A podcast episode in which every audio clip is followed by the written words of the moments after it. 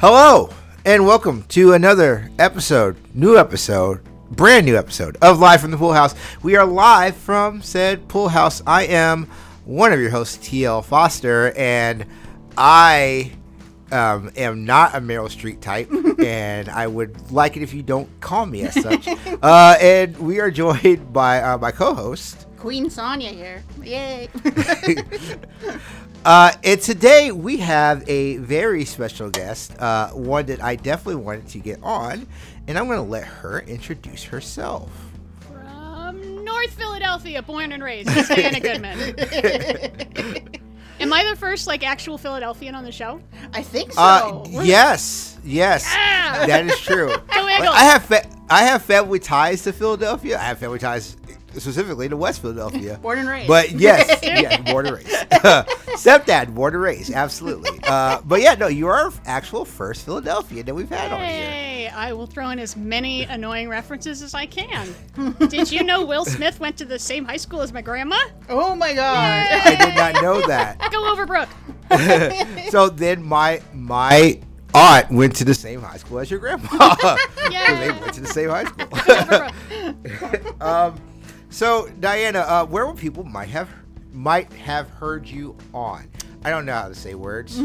uh, where where where are you from? Where people might have, might have heard you? There we go. Uh, they can hear me every week on 30 2010 uh, at 302010 podcast, where we talk about whatever happened this week in movies, TV, music, 30 years ago, 20 years ago, and 10 years ago. And I suspect that's one of the reasons I am on, because we have an anniversary September 10th. Yeah. Yes, We watch this space. Look at it. Or watch their space rather. Watch their space, yes. Well, no, and also, um, so full disclosure, people who've listened to this podcast, like I've done a lot of stuff with Laser Time uh, before, and I've worked with uh, Sarah and Chris, your co-hosts. Um, but as soon as we did this show, one of the first things that Sonia said, and I agree with her, it's like we have to get Diana on here, just not only Oh. because you know, I, I think this is a really good show, but there's just so many ties to Hollywood. And if you guys don't know, Diana is like probably one of the most like knowledgeable people I've I've heard speak about Hollywood in film, and I was just like, we definitely have to get. Yeah, her and the capital C of cinema. Yeah, because like, Yes. as, like one of my one of my favorite things about 30 2010 is the classic corner, just because like I am a huge fa- like uh, like if I may girl out for a second or nerd out too as well. I am like a huge fan, Diana, especially of uh, the show and like all the work you have done, especially in the past when Laser Time was a bit of a sausage fest? Question hmm. mark. Please don't tell nt like that. But it, I, it always like whenever you were on an episode it always like i knew i was gonna enjoy it because i knew you would be bringing some knowledge that i necessarily i wouldn't have or the guys wouldn't have and it was always a pleasure to hear you on the show. Oh, thank you. and Yeah, you like you was- too as well so that's that's I do. cool. yeah. There, there was a certain amount early on of hearing what the topic is and barging my way in. Of like, no, no, everyone, get back. No, I have important things to say about this. Okay, so Bette Davis was born. And we got to start with the Lumière brothers if you really want to understand marvel so, Yeah. oh yeah. I mean, I hear someone say something about like, well, special effects really weren't much of a thing until Jurassic Park, and I'm like, that's wrong hold me back, hold me back.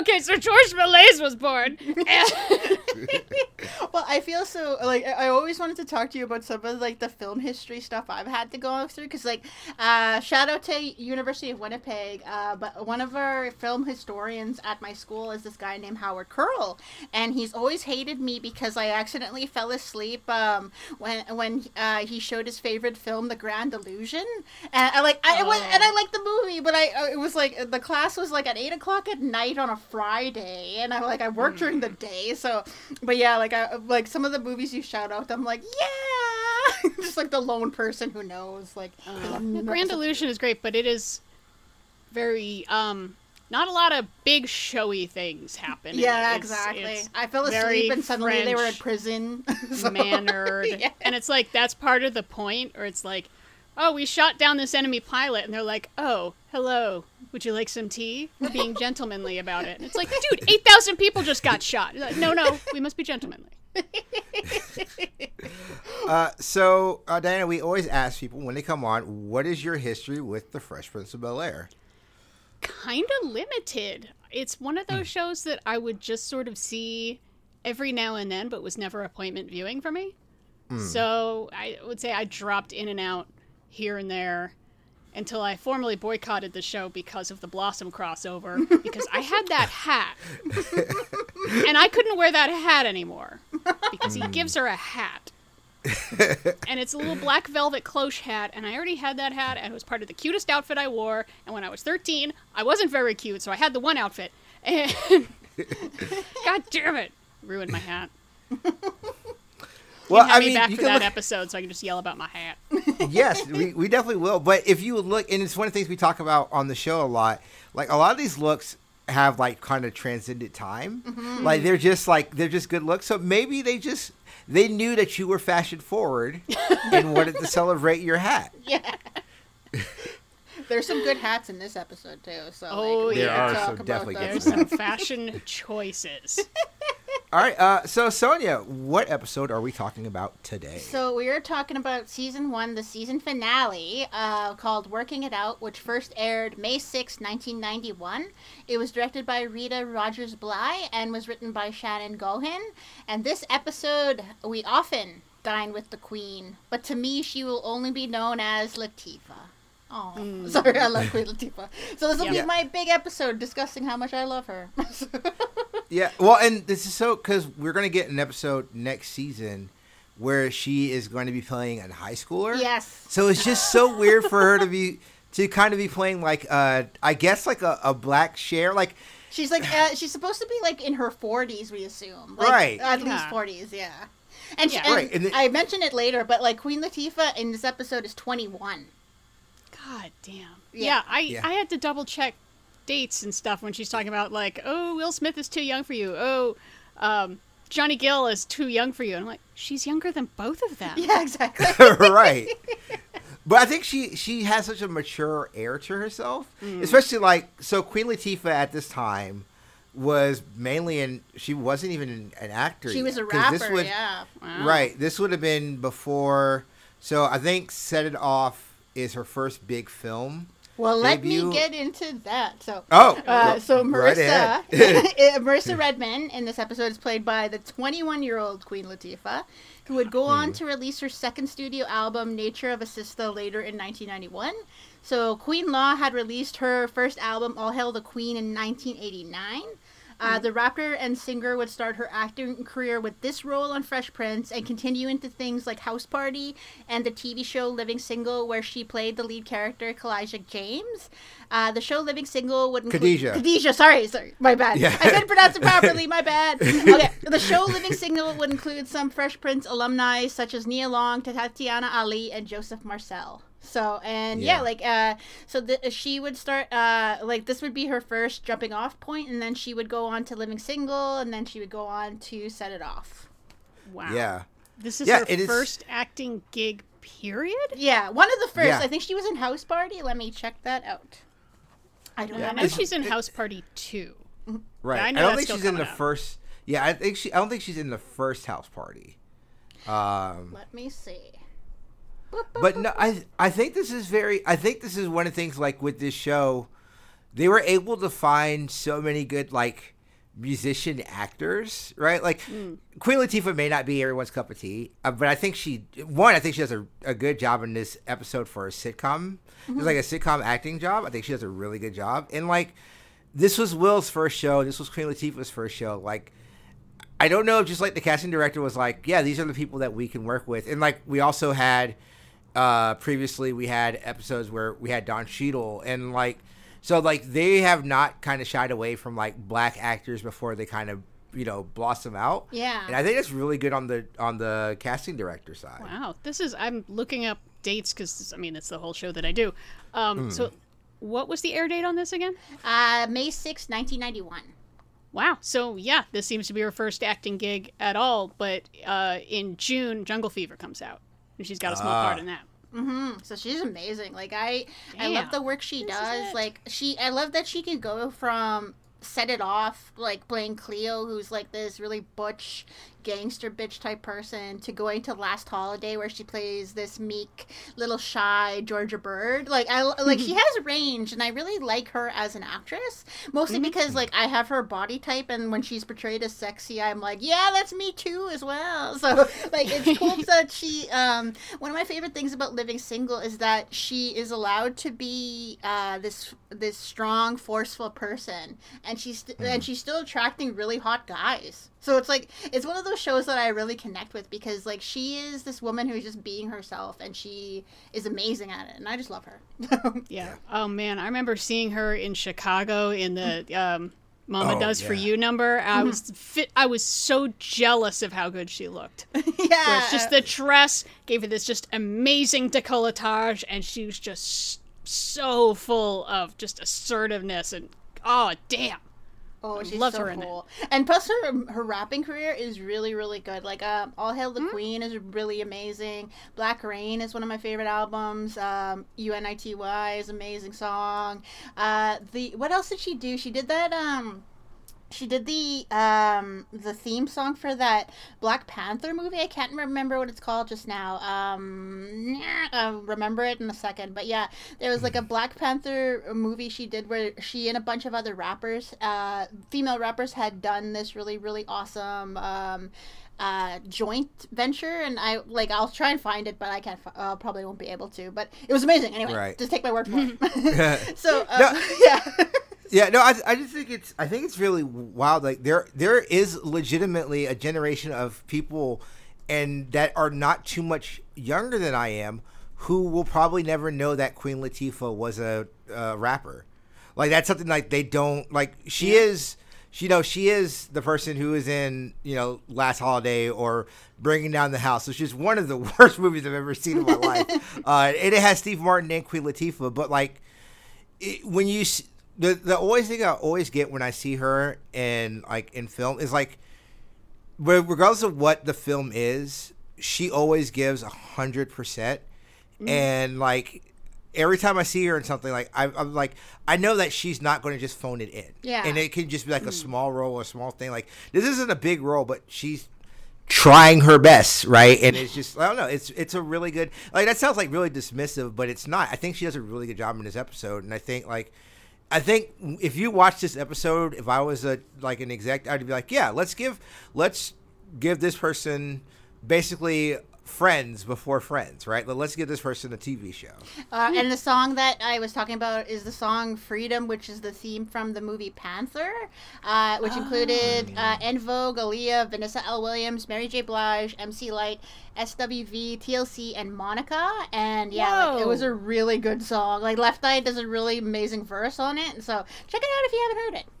but but uh, so we start this episode with the most adorable tableau of Hillary reading on the couch, and in the background we see Will and Jazz sneaking in. That cute little uh, layered thing. I just love that. Um, so and Jazz attempts to hit on Hillary. Uh, and he ends up getting thrown out of the house by Jeffrey as the parents are away at the supermarket. So, and Will tries to appeal to Hillary's feelings by saying Jazz might have been deeply hurt by this latest toss. Like it, it might be one toss too many. She seems to soften a little bit until Jazz appears again and happily asks her if she will kiss his boo boo. So, I don't know how everyone feels about, uh, like, especially now with the current situations about like women saying being able to say no and such. But Jazz's attention never seemed gross to me, if that makes sense. Like he just appears like a bug. Like he's not like one of those Kevin Spacey type creepy guys. You know what I mean? Like, Right. and so I don't. It's- It's, innocent to me. I find. Yeah. To me, it's a Steve Urkel thing. Yeah. Right. Like, Yeah. It's the thing where like I really like Family Matters, but I really don't like the seasons of how Steve like. It's not just like you're courting or like, oh hey, I wanted to show they're interested, but like when they very implicitly like, oh no, I'm I'm not interested, and you did a whole I'm going to wear you down thing, which is like it's just shitty. Like mm-hmm. at the end of the day, it's like it's shitty. You have to remember people have you know their own agency. Like it is okay that that uh, Jazz has a crush on Hillary, but like doing the whole like oh well you know like like pressing it like he doesn't go too far like he doesn't go as far as Steve but it's still in, a, in his face where I'm just like this is kind of like Ugh. Yeah. It's like how many times can she say no? exactly. Right. How what how many times is it the 20th time is that going to work? And I was uh he annoyed me so much at the beginning of this episode, but by the end like I felt a little bit better where it's like okay, he's he's annoying, but he's not escalating. And Well, then and by the end, yeah. he's like okay, I respect that. And he didn't take advantage of her when she had to go out with him for the point of keeping her job, which I think showed like a lot of class on his part. But there are like later episodes in later seasons where Jazz is marrying somebody else, and Hillary reacts with a little bit of uh, a jealousy. So I think she appreciates the attention, and once it's gone, she's like, "Oh no, like I've lost this person forever." So and it's like I, I don't know. I think this is one of the biggest starts of what will become like their uh, their uh, family matters type relationship. Right. But Mm-hmm. I love that Jeffrey apologizes for throwing Jazz out and is dusting him off when we come back from the break. he just like with a little broom and saying like no hard feelings, and then tells him that if he puts his ha- uh, it tells Jeffrey that if he puts his hand on Jazz like that again, they're engaged. so. So I just love um so Car- uh, this is an episode of like problematic men it seems like cuz Carlton comes in and he has a new scam to get girls by pretending to be injured in a sporting accident. And so you like uh, like we don't go any further with that, but it's still funny Yeah. to see him walk in with those like crutches. Yeah, I was expecting that to be like a B plot or like its own whole episode, but I love that he just comes in on crutches and no one asks him if he's okay. Right. Will just looks at him and says, "What are you doing?" Yeah. I'm like I, I don't know if men really do that in real life, like fake injuries or something. Do they? Yes. Yeah. Absolutely. Well, oh, Uh, it's so it's so easy for like if you're a guy, especially someone who's younger, and like uh, the stereotype is that women are nurturing, right? Um, and it's very easy, like, oh, well, here's this nurturing person. Oh, I don't. I have a boo boo. Oh, would you like come and look at my? And it's like, it's a thing. It's it's really bad manipulation, and like you should never do it. But like there there are guys who do that. There there are guys who feel like that's part of quote unquote the game, mm-hmm. and that's what ah. they do. Trickery. I see. Yes, lying and trickery is how the best relationships start. Yeah, it's like don't break your leg to get a girl. Like seriously. or or if you're gonna do it, actually break your leg, physically break your leg, and uh, then yeah, you can say you did it. well, the main plot of the episode, other than Jazz trying to get with Hillary, is that Hillary has a new job, and Hillary gushes about always have have. Oh, since she was a little girl, always wanting a fabulous job, like so a job that makes her look good in the eyes of her friends. So like I, I can I can like totally um, identify with this because I wanted uh, to be like a Stephen King esque writer and live in like a haunted mansion in Maine when I like you know have that like dream life and like have the people who bullied me when I was a kid um, stand outside the gates asking for money. So that's what I want. so but I wanted to ask you guys, did you have this type of dream job that you wanted or? Mine was kind of similar because she talks about like I'll have a fabulous job and a fabulous office, and it was like that was always my thing. Like other little girls played like princesses, and I always played like fancy executive. so with the suits and everything. And the yeah, there's lots of like very important things have to be taken care of. walking around angry, like, oh, got to get this memo to the thing. Yeah, I was weird. Yeah, I my dream job, I think I talked about it before, was I just wanted to wake up every morning and go and do marine biologist stuff. That was my jo- I my dream too. yeah, I I didn't know what it was. I was just like, I think so. Back in the day, they used to have those commercials where they would sell like the like the the. Back in the day, kids, before there was Wikipedia, we actually had encyclopedias. And what people would do also is they would sell these books just about animals. And my mom had bought me some on just like marine animals, and I just became in love with them. And I was just like, I want to get on a boat and learn all about fish and shrimp, and that's all I want to do. And you lived in Florida, so you could. Well, you like I well later, but like, yeah. I mean, I, I still can. I live in Florida, you're right. But, like, you have to get a degree, and then mm. like being a marine biologist isn't fun. I just thought it would be like me. It, it, I thought it would be like me. And I would be like those people from Free Willy who like freed Willy. like that was gonna be what I was gonna do. Well, my- There's uh, a lot of plankton sampling. Yeah, exactly. yeah. well, I wanted to be a marine biologist, which was dumb because like I grew up in a landlocked area, and the only uh, like aquatic animals that were uh, available in that area were like sturgeon and like whitefish and like uh, there are belugas, but they were like north of like about 800 kilometers north of me, so I'd never seen one. But like I, it, it always fascinated me. But I, I thought being a marine biologist meant that I got to work at SeaWorld. Well, like mm. that's what I, that was the job I wanted as a kid to swim with them and have them like have us connect on a spiritual level. That was my goal.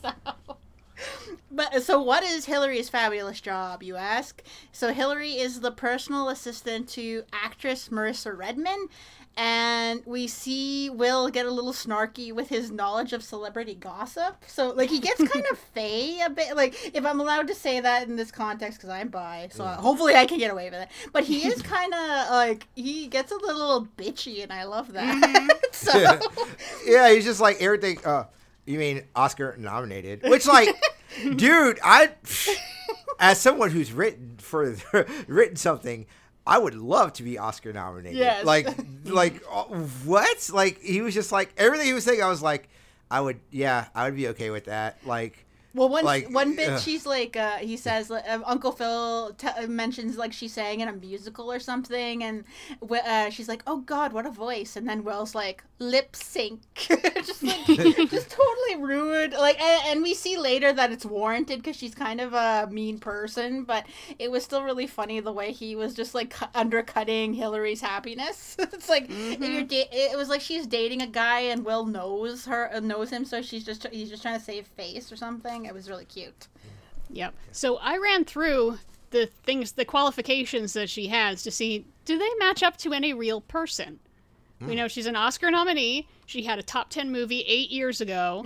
she sang in a musical, and she might have taken a year off for a nose job. so, eight years before this episode came out was 1983. And I have found one person that actually does fit these qualifications. oh, Meryl Streep. I believe Queen Latifah is playing Teri Garr. Oh my god. oh, Wait, what's the? Uh, why did I look that up? Teri Garr. yeah. So Yes. now, yeah, exactly. I'm doing the exact same thing. As like, okay, so, so the top films of 1983 were Return of the Jedi, Tootsie, Flashdance, Trading Places, War Games, Octopussy, Staying Alive, Risky Business, Mr. Mom, and National Lampoon's Vacation. Teri Garr's in two of those, and she pulled an Oscar nomination for Tootsie, which she deserved. Mm-hmm. So What there you go. she Also, did? she has sung and dances. yeah, no, she Wait, sang she's- in One from the Heart, uh, the Coppola musical, weird ass movie. And Mm-hmm. um, she is queen also, and I will hear no bad things about Teri Garr. Oh, she was in Ghost World. She was in the movie Dick. She was in. uh Let's see what else. Dumb and Dumber. well, she was in Young Frank, Young Frankenstein. Young Frankenstein, come on. Scared the hell out of me. Sorry. and uh, what else? Uh, she was in That Girl, the, the show.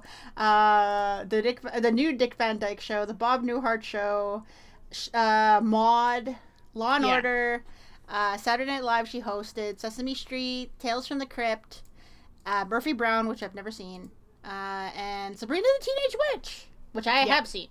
She's So- she's been around for a million years. I think she was like a dancer on Hullabaloo or something in the 60s. And she's fine in Mr. Mom, but oh my god, she's so great in Tootsie. I love her so much in that. That's the And- one movie I haven't seen, but I really want to. Like, Oh, but, man, but. I, I was kind of like, I was kind of annoyed by Dustin Hoffman's remarks about that movie, where he said that like he finally understood what it was like to be a woman because he was an ugly woman, and I was like, Hmm. what the heck, Dustin? Oh, go back to the that role you played, Dick Tracy.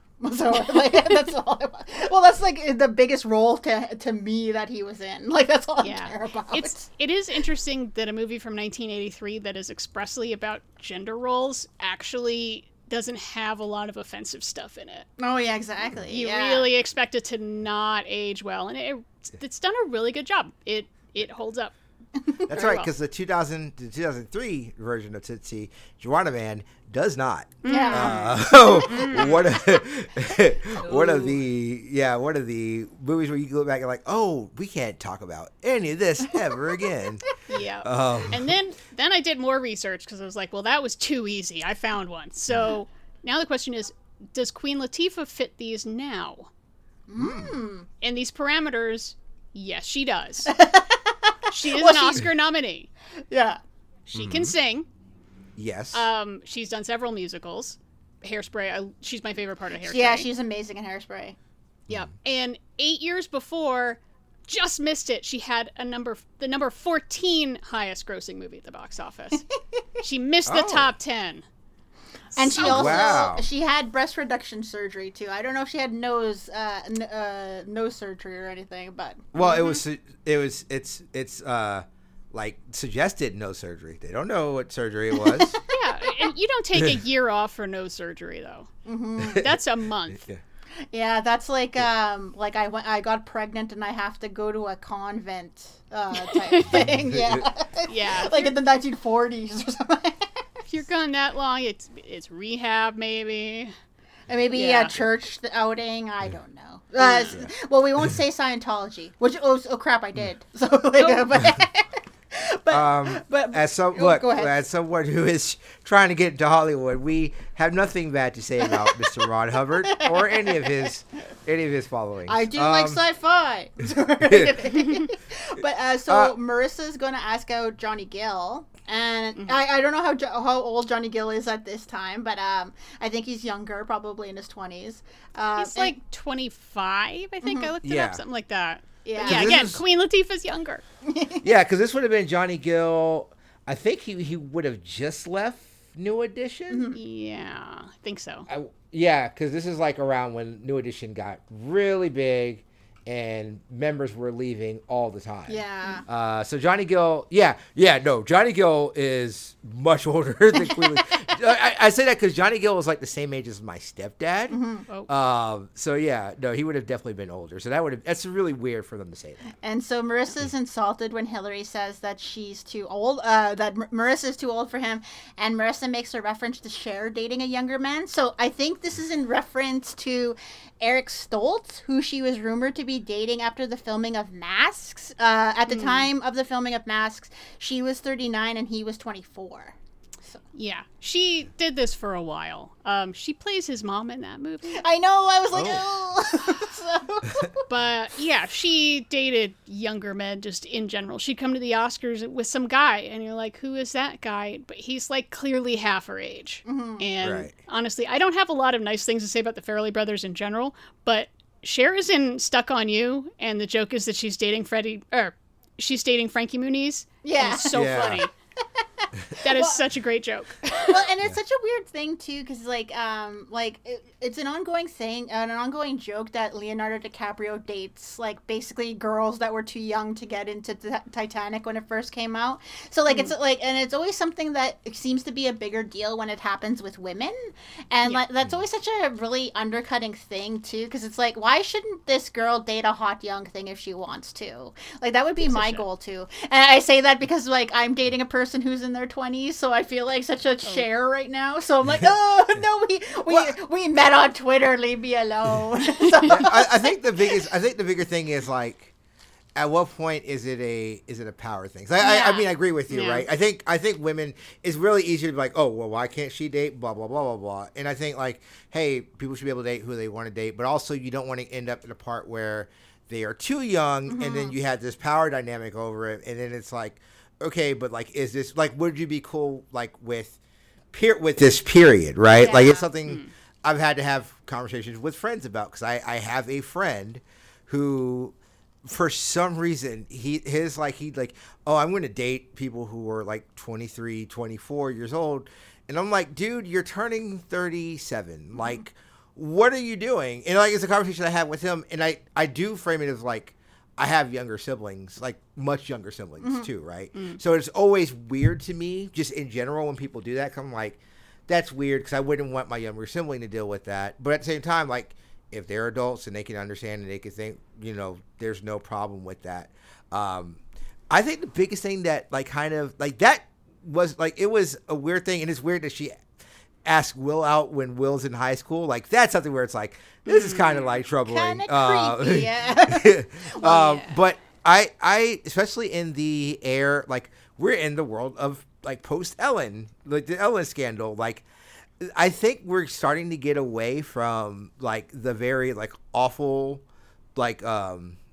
Hollywood yeah. celebrity, yeah. So I was gonna ask um, because I do have a story. Uh, if you guys have had to deal with like um, working for a boss, or if you had to deal with like someone on a on a movie set, like that's been I have a good story. So I used to work in uh, like a historical theater called the Pantages in Winnipeg, and it was a vaudeville theater. Charlie Chaplin performed there, Buster Keaton performed there, Houdini performed there. So it's like a big like historical place. The chairs are still the same, and so one of the big rules of the theater when I was working there is no one's allowed to put their feet on the seats. So there was this comedian there that you probably don't know because he's like E-list in Canada. So his name was Trevor Boris. So like, go throw crap at him. I hope he's better now. But uh, back in the day, I was working there, and I saw Trevor Boris sitting in the balcony, and he had his feet on the seats. And I went up to him, and I'm like, "Hey, dude, I'm sorry, you can't." Have your feet on the seats that are like hundreds of years old. And he just looks at me without taking his feet off the seats and he says Do you, don't you know who i am? And then i oh, sit and then i'm like i'm like take your se- feet off the seats. And he's like i'm trevor boris and then i just get all snarky and i'm like the same trevor boris that's gonna take his feet off the seats? And so he complained to me to my boss saying calling me grandma but i was like i'm following the rules of this theater. Like i'm a huge fan of vaudeville and the fact that this theater even survived is a big deal and so I, I honor it like a person it's a it's a it's a historical landmark so piss off dude so it's always the people who have the least fame that are the biggest jerks if that makes sense right. yeah, like because I've I met that. Bono, and Bono is like what, like basically Gandhi, and but like a, a more positive, less creepy Bo- uh, Gandhi. And he was just like really nice and took time to talk to everybody, and like he was amazing. And it's always the the lesser known people that are dicks. Yeah, I've I've run into or just had contact with a pretty decent number of celebrities, and hmm. no one is sticking out as having been rude or polite or, or impolite or, or made a bunch of weird demands or anything. Right. I'm just thinking about all the good ones I met. Like I Yeah, I remember, met good ones. um, I met. Uh, I was at New York Comic Con, and I got into the Rick Baker panel that was hosted by Vincent D'Onofrio, and I had a massive crush on. Well, I still do. I had a massive crush on Vincent D'Onofrio since I was like 12 years old, and so I was like in the first row because I wanted to see the screen because they were sh- doing Rick Baker. For those that don't know, is a really, really amazing special effects artist. Uh, you would see his work that was done on Vincent and Men in Black. So like he's he's really really good and really really amazing. So I'm like standing there waiting, and all of a sudden like this huge shadow comes over me, and like I hear somebody saying hi, and I turn, and Vincent D'Onofrio standing like a foot away from me, and he says hi to me, and I'm like I start giggling like a schoolgirl because I'm like, hey, you're so tall. so, it was embarrassing, but yeah, like I find that like um like I have met a few celebrities, and like it's not like I think that in this day and age they know how quickly their um their status can fall if they're dicks. Yeah. Which I really Yeah. appreciate, like, because back in the day, like, uh, Naomi Campbell used to throw phones at her assistants, and like, I don't know, um, what's her face from Mommy Dearest probably killed a few people. So, Oh, yeah. yeah. Joan And- Crawford had issues. Yeah, and so it's like I think we're past that age where people can get away with this type of behavior, and like, Yeah. well, hopefully, I'm hoping that At least Well- in public. Yeah, I think exactly. that's the thing. But then, yeah, it's weird because in this episode, like, she's. Marissa Redman's terrible to her assistant, Right. but when she's in public, she's also not great. Yeah, exactly. Yeah. Like she seems like um like a fame like uh, I think she f- seems like one of those people whose like fame has passed and they're trying to get rid of her if that makes sense. Yeah. Like she's Yeah, like, like, she's past her moment in the sun. Right. No, it, it's, it's she's definitely doing a lot of fame hounding stuff, and I, I had that on the set of the film of the short I sh- uh, shot, Rafik Like Me. Like I had one of the actors who was just being really shitty to um, the production assistant, who she ended up doing the job like as a favor, like very last minute. So I was I was really upset because I was just like, dude, like you don't need to be like she. I I think he was being an asshole to her because she was driving slowly in L.A. Yeah. and I was just I I it it infuriated me because I was just like like what the fuck like LA's crazy, and if you like, sometimes people don't drive like as fast as you do. Like, don't be an asshole about it. Like, other than that, and like getting into a yelling match with Billy Dee Williams, which I never want to talk about, but it's Oh, something that no. did happen. Um, I, I, I, I don't like talking about it. Me and, Billy, me and Billy Dee Williams had a actual argument at beef with him, MegaCon. at MegaCon in 2000 in 2009, I believe. 2009, 2010. One of those years. I I have never liked Billy Dee Williams since. Uh, it's and disappointing. yeah, yeah, it's it's awful. But other than that, I've had great experiences. I've had great experiences with wrestlers. Yeah, and that's something that's always Yeah. been really weird because I've always heard wrestlers are very much prima donnas. Like that's like the stereotype, like back in the day. Uh, but I've had really great experience with Well, with professional wrestlers. In their defense, like if some guy was coming up to me at five in the morning once I got off the plane and I Yeah. had tra- like I understand wrestlers being dicks to fans because fans can sometimes be dicks to them. Like and so like I've always had like I've never had a negative encounter with a wrestler, but it's probably because I'm like a cute kid. I'm a cute girl. and so like and girls are still a rare commodity in wrestling fandom, especially if you're adorable and like sweet. Like they're- like a lot of girl wrestling fans are adorable. And like the best one I met was probably either Mick Foley or Roddy Piper. Uh, I met Roddy Oh. Piper at uh, the theater I worked at, and I was supposed to be his gopher, which was hilarious because like uh, our, our boss gathers all the ushers together, and she's like, "Okay, Roddy needs somebody to be his gopher. Uh, any volunteers?" And me immediately, I'm like, "Oh, oh, oh!" and, and, and my boss is like, "Anyone besides Sonia?" and waits for a second, and she's like, "Okay, Sonia, I don't want you talking to Roddy. You can't ask him about wrestling, and like just make sure he gets everything that he needs." And I was like, "Right." So I go down there. And I'm just waiting for like Roddy to do whatever he needs to do, and he starts talking to me, and he finds out that I'm from uh, a community. I was born in a community called the Pas in Manitoba, and he starts like riffing and he's laughing because he says to me, "You are too sweet to be from the Pas. Like I knew seven foot tall dudes who would not get out of the car in the Pas because they were too scared." and it was really cool just to talk to him and like as a person, and like he was really sweet, really nice, and like it's really cool how um I guess if you grow up doing hard jobs, when you become a celebrity, you tend to treat people with a little bit more um more care i guess. Because I, I imagine rich people are the are different too. It's like if you worked in a service job you tend not to treat service people like crud.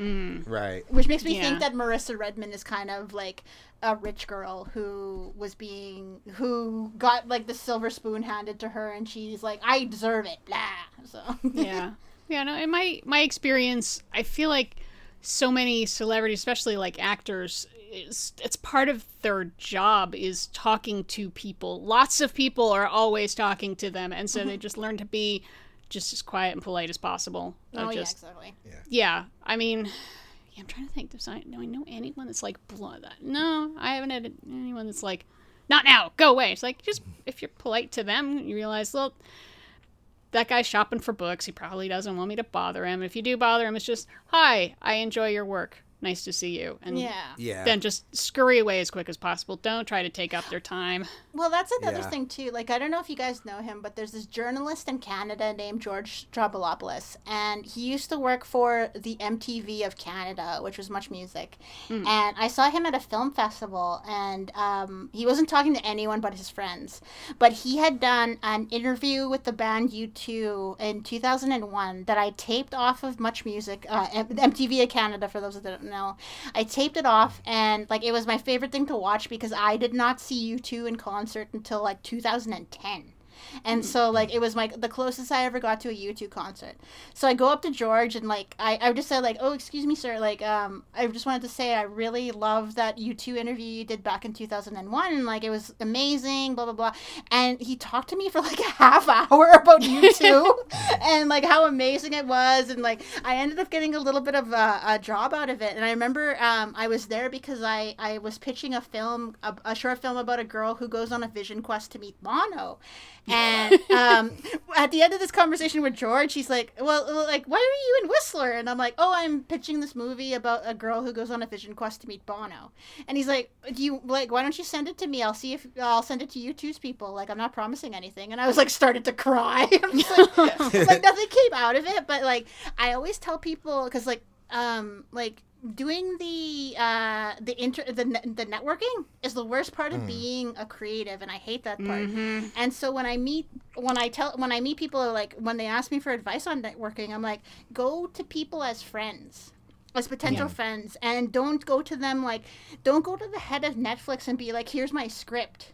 It's like no go to mm-hmm. people you admire and tell them why you admire them. That always sticks with people a lot more than like you trying to get something out of them Right. Yeah.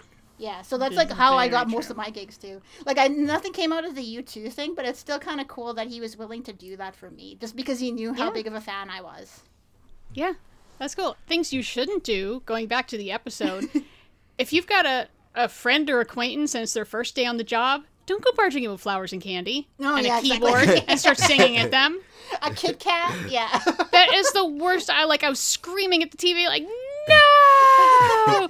Well, it's like, come on, Jazz. This will be great if you give her flowers and candy her first day on the job. when she just started No. like five minutes before. Five minutes basically. ago. Right. No, Well, no. Work is Jazz, work. Leave people alone there.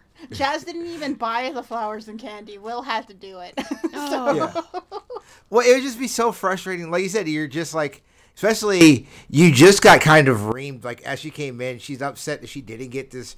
She didn't get this role. She's upset that you know Johnny Gill isn't reaching back out to her. And now here's here are these two idiots coming in the in the room and just like none of this is going to make my day better. Like and oh, I've had days of work where it's just like where you have people who are like, oh hey, like we're your friends. Like I used to work. I used to work at Krispy Kreme, one of my favorite jobs of all time. Uh, donuts, uh, free demand, love it. Uh, but I used to have friends who would come in and they would just like goof around at night, and I'm like, dude, I just. Can I just work for like a little bit and then we could goof around later? Like I, I just need to be able to work. Exactly. And like Marissa is like pissed when she comes in and is about ready to fire Hillary, uh, who she doesn't know her name and isn't planning on learning her name. and like, I like I wanted to make a running list of what she calls her, but my favorite one is either Hester or Hickory. So, but, I uh, think at one point she also says Hen- Henrietta. Yeah. I'm just like, how'd you get there? and I like how she brings it up when she first meets Hillary too. She's like, "My last assistant quit because I could never remember her name. Is that going to be a problem?" so, and, but I just love that, um, like this whole scene. She's gonna, uh, she immediately turns around when she sees Will, and like starts like laying and putting the moves on her, or putting the moves on him. And like it's really kind of creepy. I really like the way she plays it because, like, mm. again, like Queen Latifah's not ugly. She's like really attractive woman, and just the lecherousness of the way she hits on him is so gross. yeah, like when she calls him Little Willie Smith, it was like kind of like ew. Mm. yeah, like she was like tasting it in her mouth or something. It was so gross. And I think yeah, like you were saying, Diana, he, she, he is older than she is, but she, the way she carries herself in this episode makes her look like she's like at least thirty five. Yeah. Like it is so weird. Like, I, and I like, cause I thought she was a bit older too until I looked it up for this episode. And yeah, like, uh, so the big, big uh, problem of this episode is that uh, Hillary will be fired if Will doesn't date Marissa. So Right. so Hillary goes to beg Will and begs her, uh, and Will brings up the good point of like all Marissa does is treat her badly. So why Right. why should she why should Will help her? And she confesses, "Cause I'm the envy of all my friends." like, I thought that was really sweet. Like, cause it's like it's such a little Hillary thing too, like a Hillary moment. Like, uh, she's willing to put up with so much crap just so she looks good in to her friends when she goes for brunch. Mm-hmm. I'm like, oh. But wait, would she be the the envy because like she hangs out generally, and this is the thing that she talks about in the show, like with like Bruce Willis and Demi Moore. Like as as I'm thinking about it, why didn't she just work with one of the people that she's known forever? well, you don't miss mix, bu- miss mix business with pleasure, I guess. Like I don't know, like uh, it's Yeah. a plot hole probably. but uh, Hill agree. Uh, Will agrees to dating Marissa, but only if Hillary will date Jazz. So it's really done, uh, done. dun. Oh, it's yeah, just I love the audience went ooh. But Will's age is always a little unclear, and especially in this season. Um, So a few episodes ago, he was able to get into a pool hall and a bar. Uh, but Marissa proudly yells at Cher when they're at dinner that Will is a sophomore in high school, which I guess makes him like 16. So, Yeah. I Fifteen or sixteen. yeah. Yeah. oh, it was so gross though. I just love uh, Marissa lifting, uh, like bringing Will to her just to show him off like a prize. so it's really funny.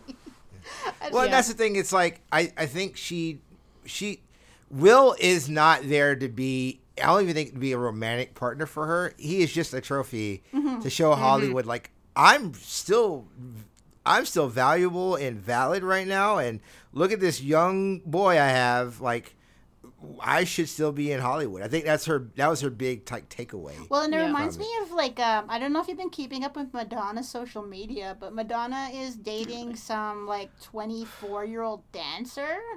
And Yes. like, it, like he is. looks sad in every picture she posts of him, and I'm like, I'm like, I love Madonna, I love her. Like she could, she should be able to do whatever the hell she wants. But I'm like, maybe that guy shouldn't be in the photos. like, I mean, Well, I had my my big issue with this was weird that they, they make a big thing. It's like this is a, a fancy restaurant opening, and I need a date, or else I'll look like an asshole. But right. it's there's like three tables of people quietly eating. That's not usually how restaurant openings go. It's it could have just been, you know, ooh yeah, snack. Okay, you're having dinner with me. Mm. Damn it. But like they make this big thing. It's gonna be this fancy event, and it's not. It's like the Olive Garden. Yeah, basically. And it's just like um, I think it's just uh, Marissa trying to play it off as a cooler thing. Like maybe it's just like a restaurant celebrities go to occasionally to get photographed. Like uh, maybe Yep. it's like one of those situations. That's true. Well, she did see the biggest director in town, who I tried to figure out who it is because it's thought- Sidney, and Oh, now it's either Pollack or Lumet. I feel like Pollack at this time, but I could be wrong. Yeah, I thought it was Sidney Pollack too. Because like, what did he make around this time? Uh, Havana, The Firm in '93. Uh, what else? I'm just trying to look it up. That's true. The firm is sort of a comeback for him. Yeah, Havana, Presume Innocent, The Fabulous Oh. Baker Boys. Well, no, he was producer on that one. Oh, Yeah. Well, was he so the the Sidney? Did either of those guys work with Meryl Streep during this time? Because We they're looking for a Meryl that Streep type. Oh, Yeah. s- well, s- let's see. Sidney Pollack worked with Meryl Streep on Out of Africa, and that's 85. Mm. There you go. He might have needed another Meryl type. Yeah. So- Well, she ended- he ended up getting Meryl Streep. So like, if you need to get a Meryl type, just go out and get Meryl. Go get like- Meryl. I just love the, the absolute scorn when like she uh, when Marissa's on the phone where she's like, I am a uh, I am a Meryl Streep type if I want to be. What sucker got the part? Meryl Streep. Just like- it's so funny. And it, like I do understand like Marissa's upsetness about like uh, that she's too black to be Meryl Streep for Meryl Streep's roles and she's too old to be dating a specific guy. Like I do understand that struggle, but it still kind of seems like it's like, dude, you're kind of you're kind of making this harder for yourself with your outbursts. you know, it's like Yeah. it's like a Joan Crawford type thing to me. Like she Yeah. like that uh that Pepsi meeting in um, and what was it in the Mummy Dearest and stuff. Yeah. It's like getting Mummy Dearest vibes in this show. Uh, I just wonder how bad of an actor would Marissa have to be to be an Oscar-nominated actress and then just nothing for years. well, didn't know? that happen to Halle Ooh. Berry for a while? Too like, A little bit, yeah. yeah. Yeah, that's true. That's true. Because like Yeah. um, there, there's often this thing about like um, how Oscars tend to ruin the well at least like put a stay uh, put a like stagnation on people's like people's success afterwards if that makes sense like the people who did um the artist like what have they done recently the guy who won uh like and i love the artist that was one of my favorite movies of that year but like mm-hmm. it's like some people when they get oscars tend not to do anything ever again well i guess that's like the the Well- furthest you could go but like Yeah. Well, and for a while they called it the the curse of the best supporting actress Oscar. That it was like hmm. your your career fell into a real lull after that. And some of that's still true. Like, where the hell is Mo'Nique right now? Mm-hmm. It's I true. don't know.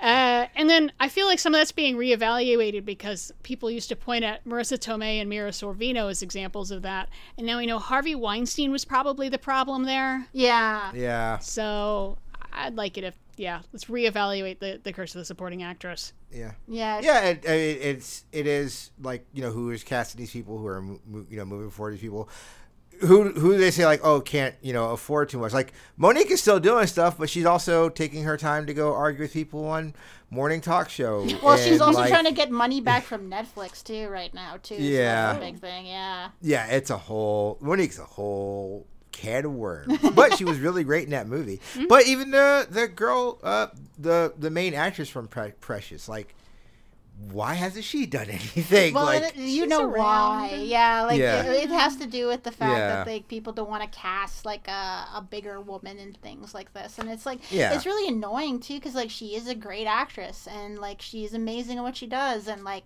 and but it's so annoying that women of a certain of a certain background or of a certain weight or of a certain color can't do spe- specific roles because Hollywood decides that they can't. And I'm like, no, like if um if Gabourey Sidibe wanted to be the lead in Hairspray, like she should be. Like even though I think that would change the the tone of not the tone of Hairspray, but like it would be a cool way to see that story in a different light. And Right. like it's just weird because I, I find that people are so scared about changing the sa- status quo that it prevents people like Mo'Nique or Gaborni from really rising to where they need to be. Yeah. It's a self fulfilling prophecy where they say, oh, people don't want to see movies starring black people, so they don't make any movies starring black people. And then they point and say, look, no one goes to see movies starring black people. Yeah, and it's like Uh, um no, that's speaking not fucking of- true. Yeah. Well, and, and speaking of Queen Latifah, like, um, she was in Girls Trip, and that movie, like, was really well received, and it's like, a- and like, it showed that people want movies like that, like, want more movies of girl, like, black women being gross and groping dudes, and like going on trips with their girlfriends to get drunk. Like, we want those types of movies. Like, Set It Off was really popular, and it's Right. about like these, um, these women who work as cleaners who rob a bank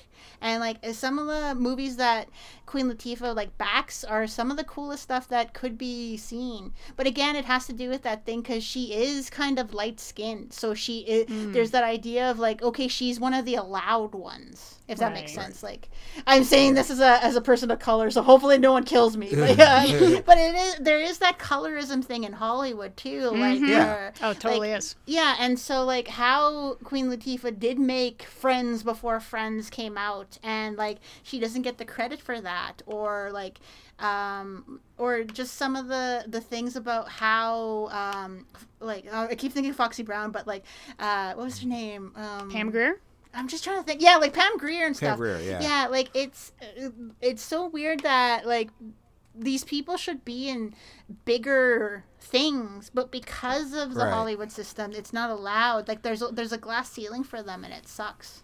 Yeah, I mean, it's one of the reasons why like I can never fully hate on Tarantino. I I have a really weird, really weird uh, history with Tarantino, and I like a lot of his movies. I don't like that he feels that he could say the N word in all of his movies. Uh, really don't like that. But I, No, I do no, think Samuel L. gave him a card. He got a pass. right.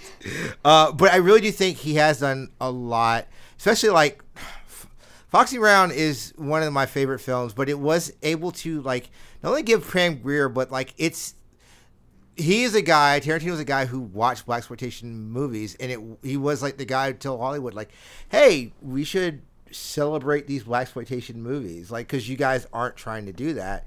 and I think that's you know I do think that's important. I think it's important to have people in that space. It just really sucks shit that I some of his movies I'm just like really dude. Um, But it, you know I I do think like there I do think there is a a setup in Hollywood like where some voices are projected, and some voices aren't, and like I said I do think like Marissa doesn't help that she's awful, mm-hmm. but I understand why she may be awful because of if you have a system that's been actively fighting against you, it's really easy to kind of lash out at other people. Yeah. Well, I mean, she's been unpleasant. She, most of the episode, I felt like she was she was just unpleasant, but wasn't horrible. But when she's finally horrible, is it when she yells at Hillary for basically not reading her mind and anticipating her wishes, Yeah. and then calls her an idiot. It's like, okay, yeah, that is the last straw. Where it's like a lot of the other stuff before that, I would just sort of go, mm, maybe today's an off day. I'll give her another chance. And it's like, you call me an idiot to my face? No, no, no. You're not treating people with respect. I'm out of here. Bye. Well, and you can always tell, like, uh, that's why I always agree that it, you don't, it's like that Harry Potter line, like, don't judge people by how they treat their equals, but they're, like, it's a terrible line. Like, don't trust people that, how they, and res- and figure out how people treat people by how they treat their lessers, is what the quote was. And I was like, yeah, it's true, because, like, if you, if you treat somebody who is in a, quote, lower position than you, that shows what kind of person you are in reality and it's Yeah. like it's really sad which and it shocks me that marissa um like cause, uh, from what i like of my experience when people of color are in such a position like this they are more willing to to open the door for other people of color to come through so that like in in the in the positive world uh, a person like marissa would have brought in a person like hillary to build her up to get to a better position in hollywood like that's usually what i see but like yeah like um it's just so weird to me to see her mistreat hillary like this it's just like Yeah. why? Sometimes, yeah, sometimes that happens. Sometimes it doesn't. yeah Uh, I'm just and I being and I have to, positive yeah yeah, but say I, I have to I have to because again talking we brought up Laser Time, one of the shows that Diana and I have been on. Mm-hmm. Uh, I did a whole episode about Tyler Perry, um, Yes, and I love Denny, that and and uh, and I think I talked about it in the episode. But one of the things like he does is he he doesn't he doesn't have a writing team, which Mm-hmm. is wild to me when you do how many different projects you don't have a writing team like and he funds most of the money and it's like a lot of the money he ends up putting back into his weird church uh, situation but if you i mean there's a whole other podcast we could have a conversation about the black church system and the money that goes into it and kind of the the prosperity church systems on it um Oh, boy. and he's kind of like into that scene. So like there are there are some black people who do absolutely reach out and try to get as many people. Ryan Coogler is someone that comes to mind uh, who does that. Uh, Steve McQueen is someone who comes to mind who does that. There are some that who, who like do their best to incorporate and bring more black people on, but there are a lot of black people who, quite frankly, like quite honestly, like they got theirs, and man, it sucks that you don't have yours, but I have mine. Right? That happens a lot, like in my community. Um, like we're like in the indigenous film scene, um, because like three people have been at the top all their lives. They don't want to share that that quote fame with anybody else, and so anybody coming up is a threat to them. Whereas meanwhile, like if I ever got a job at Marvel, like I'm hiring all my friends, so it's like so I'm bringing Yeah. everybody with me so we can buy houses. But it's such a like it's such a lateral violence thing. That's why Yeah. I, uh, Yeah. that always breaks my heart. I feel like it is like a massive stereotype, but is also true that women are the worst at that. Mm-hmm. Yeah. You don't lift up other women because then they're just going to usurp your power. Oh yeah, So, it's something I try to fight do, amongst too. ourselves. Yeah, I'm trying to bring up more ladies because I don't want to be the only one out here. It's like we got to Yeah. spread out. We got to spread out the knives so they can't all hit us. So like, I need people in the office I can borrow a tampon from. This is Yeah. entirely based on self interest. or we can go to a movie and like giggle about Vincent D'Onofrio. That's what I want. So- who is Hey, so I am- handsome I in am- real life, by the way? I Like, will. I will also, I will always giggle about Vincent D'Onofrio. He is so handsome in real life. Oh my god, I was really shocked, and I was like, Oh, I God. like I am like a tall girl. He dwarfed me, and I'm like, sir, please marry me. Aw. No, it's just the last episode of 30 2010 we talked about happy accidents. Is, is that Oh, where the love affair began? no, um, when, when, when did it begin? Um, Because that's uh, like. Adventures that- of Babysitting. That's Oh, what- gosh, right. Four. I was gonna say, yeah, Where Happy he- Accidents might be his only rom com. yeah, when And he was totally it's cute. adorable. Yeah. Yeah. Oh my. Oh. Vincent. I was gonna say, like, sorry if you were like, it was Men in Black. I loved seeing him as the ro- roach creature. Be like, What was okay, my- what I was my mean, favorite look. quote in Men in Black though. I love, I love that movie. Uh, mine is always sugar water. Yeah. It's just, it's. I don't know what it is about his line reaches sugar in water, water. and I'm like, I'm like, what is? It's so wild. I just that movie is a lot better. Like Will Smith, that's movie. Like I just watched it recently, and it, it it's marred because there's two bad movies in that franchise, and I Mm-hmm. think three is an okay movie. Um, International is a, is a crime. Yeah. It- no one should ever watch it. I've never been so bored watching a movie. I've never seen two people who had chemistry with each other in a blockbuster film have zero chemistry. Hate that movie. Two is bad, but for other reasons. But Men in Black One is a very fun, fine film, and I don't know. It's just like a perfect Wolf uh, thing. And Vincent D'Onofrio is great in it, and Tommy Lee Jones is great in it. Just Well, love that one of my favorite things about that movie though is how um how his skin rots throughout the film. Like Oh, that like seeing the so tra- seeing the uh the the passage of time through how his skin falls off his face or like how his hair falls out and stuff it's just amazing work of like uh makeup and like special effects and stuff and Rick Baker like, is a god. he was so cool in that, and like I remember Rick Baker complimenting Vincent D'Onofrio at that panel by saying like Vincent was down for anything. If I wanted to pull his eye up near his scalp, he was okay with it. and stuff like- uh, but yeah, like we get uh, so we get to the episode where uh, part of the episode where uh, Marissa yells at Hillary. But I love the growth we get to see in Hillary, where she mentions Yeah. she doesn't mind the hard work of being Marissa's assistant, but she hates feeling like she's not doing anything right. Like she's doing Right. everything she can, everything she's told, and she still can't live up to Marissa's expectations. Yeah, and I've had bosses like that, Mm. where it's like if you you do everything perfect, and somehow they're still mad at you, and you're like, mm-hmm. it, and then you ask them like, well, what would you prefer? Like, is there a different way you want me to do this? Is there something I could do? Anything? And like, they're always mad at you, and I don't need like a ton of praise. I I don't even need a good job. I just need a this is done correctly, and I'd be like, awesome, okay, I feel Yeah. accomplishment now. But yeah, Right. I've had bosses that were, and it's just it sucks the life out of you to always think that you have fucked everything up.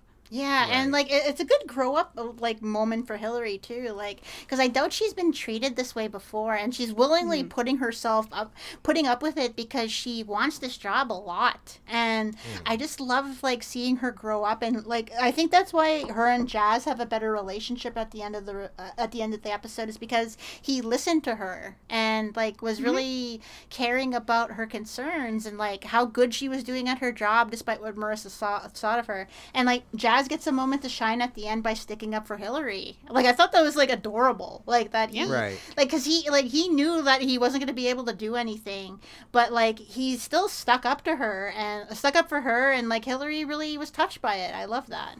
Mhm. So Yeah, cute. I love that. Yeah, after you know he he stands up for her. Um, I mean, you say, "Oh, he's white knighting," but you know he stands up for just like, "Hey, just stop it! Like, don't say that to people, especially my friend." Right. Mm-hmm. And then Right. and then you know Hillary has like a nice little speech at the end about like you know she needs to think spend more time with people with depth and maturity because she realizes how immature Marissa really is. And I love that Jazz still he does push for another date. Mm-hmm. Or he doesn't. He doesn't ask for another date, but he doesn't start pushing her. Like, did you see what I did? Right. Did you see what I did? You owe me. I did this for you. I did it you all should for give you. me a date. Come on, get him a And I car. like that, and I like that he understands when Hillary says, "If I said yes, it would just be because I felt I owed you something." And then Yeah. Jazz is like, "I can live with that." so it's like, like it's still gross, but it's still like he Yeah. he has grown as a person too. Yeah. like because Yeah. he's seen like how sweet she can be and that like um uh he knew that she was only going out with him because of the the thing with will and he wasn't like a- offended by it and like it was just really sweet like this whole episode because like it or taking advantage of it. yeah yeah, like, that Like, was- that's- exactly. exactly. Yeah. Because it wasn't him who asked her to dance. It was Will saying like Hillary, ma- go dance with Jazz. And like Right. like he mm. wasn't in an evil spot in this episode, which I really enjoyed. Because like again, it could have white knighted him and like made him this like Steve Urkel character, but it's never him who takes advantage of Hillary, and I like that. Yeah. Mm-hmm. So people who are listening, especially your dudes, if you do something nice for a woman, that doesn't mean you're automatically going to be like, "Oh, I should give you everything." You should do things nice because it's Yeah, a good no, thing to I- do. Be a Jazz, yeah. Wi- women are not vending machines that you fill with quarters that are nice deeds until eventually sex comes out. Yeah. I hate that. Like it's so terrible. Like because like I- um, you can be friends with uh, people of the opposite sex, but it becomes obvious when you're you know you're only doing it because you want to have sex with them. It's just like ooh, get away. Like Yeah. Yeah. It, it's just it's gross and like people are people and that's the thing that's just like it it's it, it's the most frustrating thing to me and I don't get it. Uh, but I just ask people just do better. well, Be and, better, do better. and one of my things in this episode is that though Jazz calls Hillary beautiful, he also calls her like sweet and like intelligent and all these really good things that aren't just about her being pretty. And I Right. like that. Like he he likes her for the fact that she like because he's liked her since the first episode, but we find out he likes her because he's gotten to know her as a person. Oh, I don't Right. like that. yeah. Be more like Jazz, people. Be more like jazz. be be more and be less like jazz. Be, be the good parts of jazz. uh, but yeah, that was this episode. I thought it was a really good episode. I thought it was really Um, sweet. Yeah. Yeah, it's it doesn't feel like a season finale just because of like Oh. how we're kind of in our brains connected to think of like a big season finale should just be like a big like oh just could be a status quo uh, quo changing thing like it's the Dallas ending. Every season should be the Dallas ending, right? Um, but I don't know. Like I I thought though for a show that this obviously NBC knew, hey, we're gonna do more seasons. Like this is a a really good show, and I think people are, are gravitating towards it. I think like for a show, it doesn't a lot to set up, and like I said, for this episode, you kind of set up the world a little bit more, and now you have kind of Hillary being like this free agent because she doesn't have her job at the art art gala anymore, and she doesn't work with Marissa anymore. I don't know. Like I thought it was. It's like an understated season finale, but I think it's also perfect for this season. Mm-hmm. Hmm. it just felt really well in terms of like oh yeah like just giving people more humanity which i really liked hmm. like I, I like the we get this like because this is not an episode that isn't about will really like because the last Yeah. like Yeah. the last bit about will is like when he insults marissa which was really really funny like stuff that like we could have a good time without them and she's like oh really and he's like psych just acting like a total child to get back at her which i really loved because like she deserved it but like Right. this Hey, episode is you about date children, you're gonna get childish behavior. yeah, exactly. And so, like, uh, and so, some of my favorite things about this episode is like her parading him around in front of Cher like he's a a trophy, and like uh, Hillary and Jazz growing up, growing as people. Like, because I know in a past episode, like we've commented about how Jazz is not the best actor, but in this episode, he really gets to shine. So Yeah, he's not bad in this episode. He's not bad in this episode. I, I, I think everybody, especially like I said with Queen Latifah, and I want to reiterate it. Like I think everybody did a pretty good job. Especially like this is Will's. Like we now have 24 episodes of Will acting, which he has gotten leaps and bounds better. Uh, And you kind of like I said, just his charisma on this show. Uh, and I guess we'll do like a, a actual like a season like end of and talk about it. But like his charisma on the show, like you can see where he becomes like a big Hollywood star because he just has a very natural charisma and he's just such a really good like he's a good actor. Um, and then like I said, Queen Latifah, like this is her first acting gig and she doesn't seem like over the moment. She brings a good energy to like to her role. Like I don't know. I I thought this was a really good episode just across the board. Yeah. Yeah. Yeah. All it, right. it ended up being yeah, a little it had a little more heart to it than I was really expecting. All right. Uh, but that was our episode. Hopefully, you guys enjoyed it. Uh, Diana, uh, this is our time where you can plug anything that you would like to plug. Uh, I guess I will plug my own podcast then. Uh, 302010, that's uh, 302010 podcast on Twitter or 302010.net, the words that time, where you can hear what we're talking about from this exact week, 30 years ago, 20 years ago, and 10 years ago, so 1990, 2000, 2010. Let me think, what do we have coming up? Oh boy. Um in in the next month or so, we will have two of my favorite movies from three of my favorite filmmakers. Mm. Uh, and I, uh, let me just say it. We're gonna be talking about Miller's Crossing, probably my favorite Coen Brothers movie, and Goodfellas, just in 1990. That's true. I'm so Ah, excited. Yeah. I actually think this episode will go out the same day as the Goodfellas episode. I think when I did the math, I think this will be around the same time. I could be completely wrong, I think this will be around the same time. But no, um, 30 2010 is requirement listening for me. Like Aw, I, thanks. I love that show. Um, and like I said, as you guys know, Diana on here, I have been a fan of Diana's for wow, ten over ten years 10 now. years on- on Yeah. podcasts. Yeah. Yeah, I think yeah, I think the Talk Radar was 20, 2010, 2011. Yeah, yeah, but it ends up being a fun show because we we end up with these like bizarre assortments of things that like we're forced to reevaluate or just watch the first Mm. time. Like I never saw Bring It On before, and I loved mm-hmm. it. right. Oh, that was so. I was.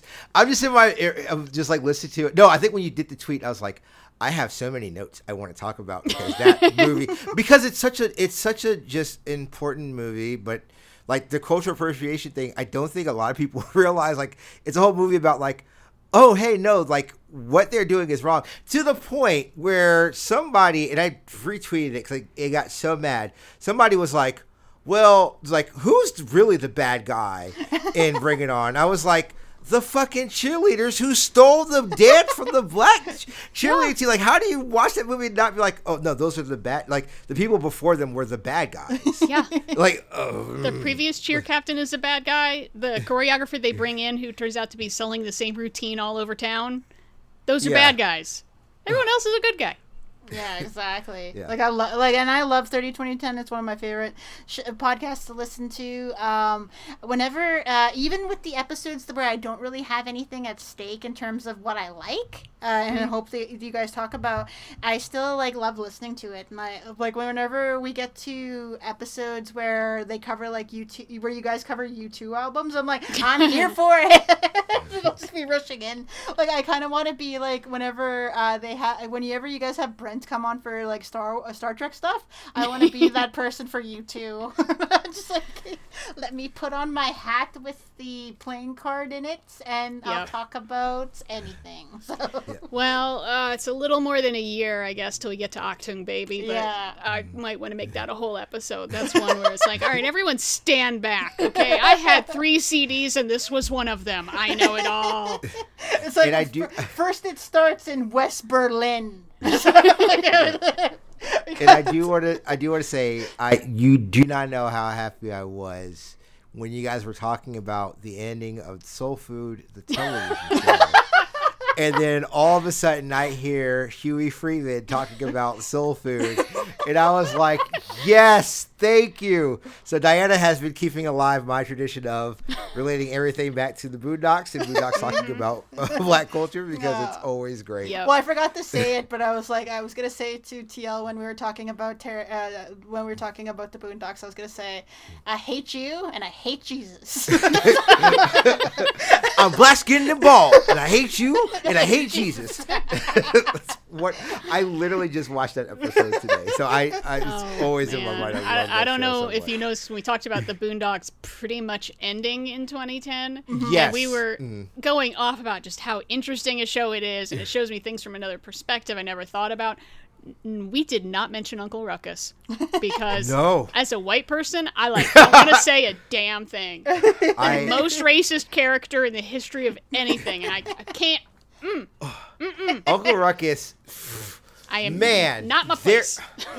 One of these days, I'm going to get in my car. I'm going to go to Tallahassee. I'm going to tell Chris, "Hey, we just need to talk about the Boondocks," because I Oh, he'll do it. definitely, I definitely have thoughts about Uncle Ruckus. I love that show, and I love that you guys. I love that you guys bring it up when you can, and Mm-hmm. I really do appreciate it. Like I said, I appreciate the show, and it's said it's weird to me because I've known, like I, I've know, I've now known Chris and Sarah like forever, so it's just it's weird to me hearing that. But I've really enjoyed you guys' show, and you guys do such a great job, and I'm always, I mean, really glad that you guys to have you guys on here. Oh, thank you. That was Uh, fun. Uh, but you can also follow her at Listening Nerd. Yep. Um, L E C I N E N A R D. great follow on Twitter. Uh, Sonia, anything that you like to promote? Uh, just my Twitter, honey underscore child. I am talking probably about issues that affect Indigenous Canada. I am also like uh, trying to get Cole Cabana to be my boyfriend. so I'm gonna keep mentioning this. That's gonna be, be the running joke for the latter half of season one of this episode. So Cole Cabana, or no, Vincent D'Onofrio, date me. so both of them, please. Like I can, I can. Uh, you could both marry me. Uh, you can follow me on Twitter at Travis L. Foster. Um, I'm probably tweeting something terrible. I don't know what it is. It's just honestly bad. Um, uh, you can follow the show at uh, patreon.com slash live from the pool house. If you give us $5, you'll get an episode early. Uh, we do thank you guys so much. And I guess by the time this is uh, come out, we will have done something with Gemini Man. Um, I got I got contacted by uh, by um, Sarah when she was watching Gemini Man. She was like, "Hey, you guys should talk about this because young Will Smith in this movie, like he's young Will Smith." I'm like, "Well." Okay, only if you do it. So, yeah, Sam and Sarah, I, we're gonna do something. It may just be like a review, like we're doing for the episode, uh, but of Gemini Man, and you can listen to that on the Patreon. So, uh, patreon.com slash live from the pool house, uh, patreon.com slash laser time if you want to give uh, the show that Diana does a little bit of money as well. Um, I think that is it. Uh, so for Diana, for Sonia, I am TL Foster. This has been live from the pool house. Don't get thrown out like jazz.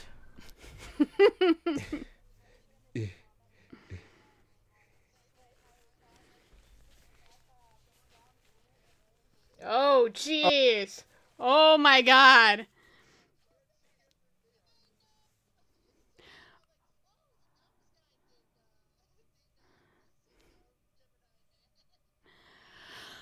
Oh, no. Oh, my God. I would love to see them work together. That would be really strange, but.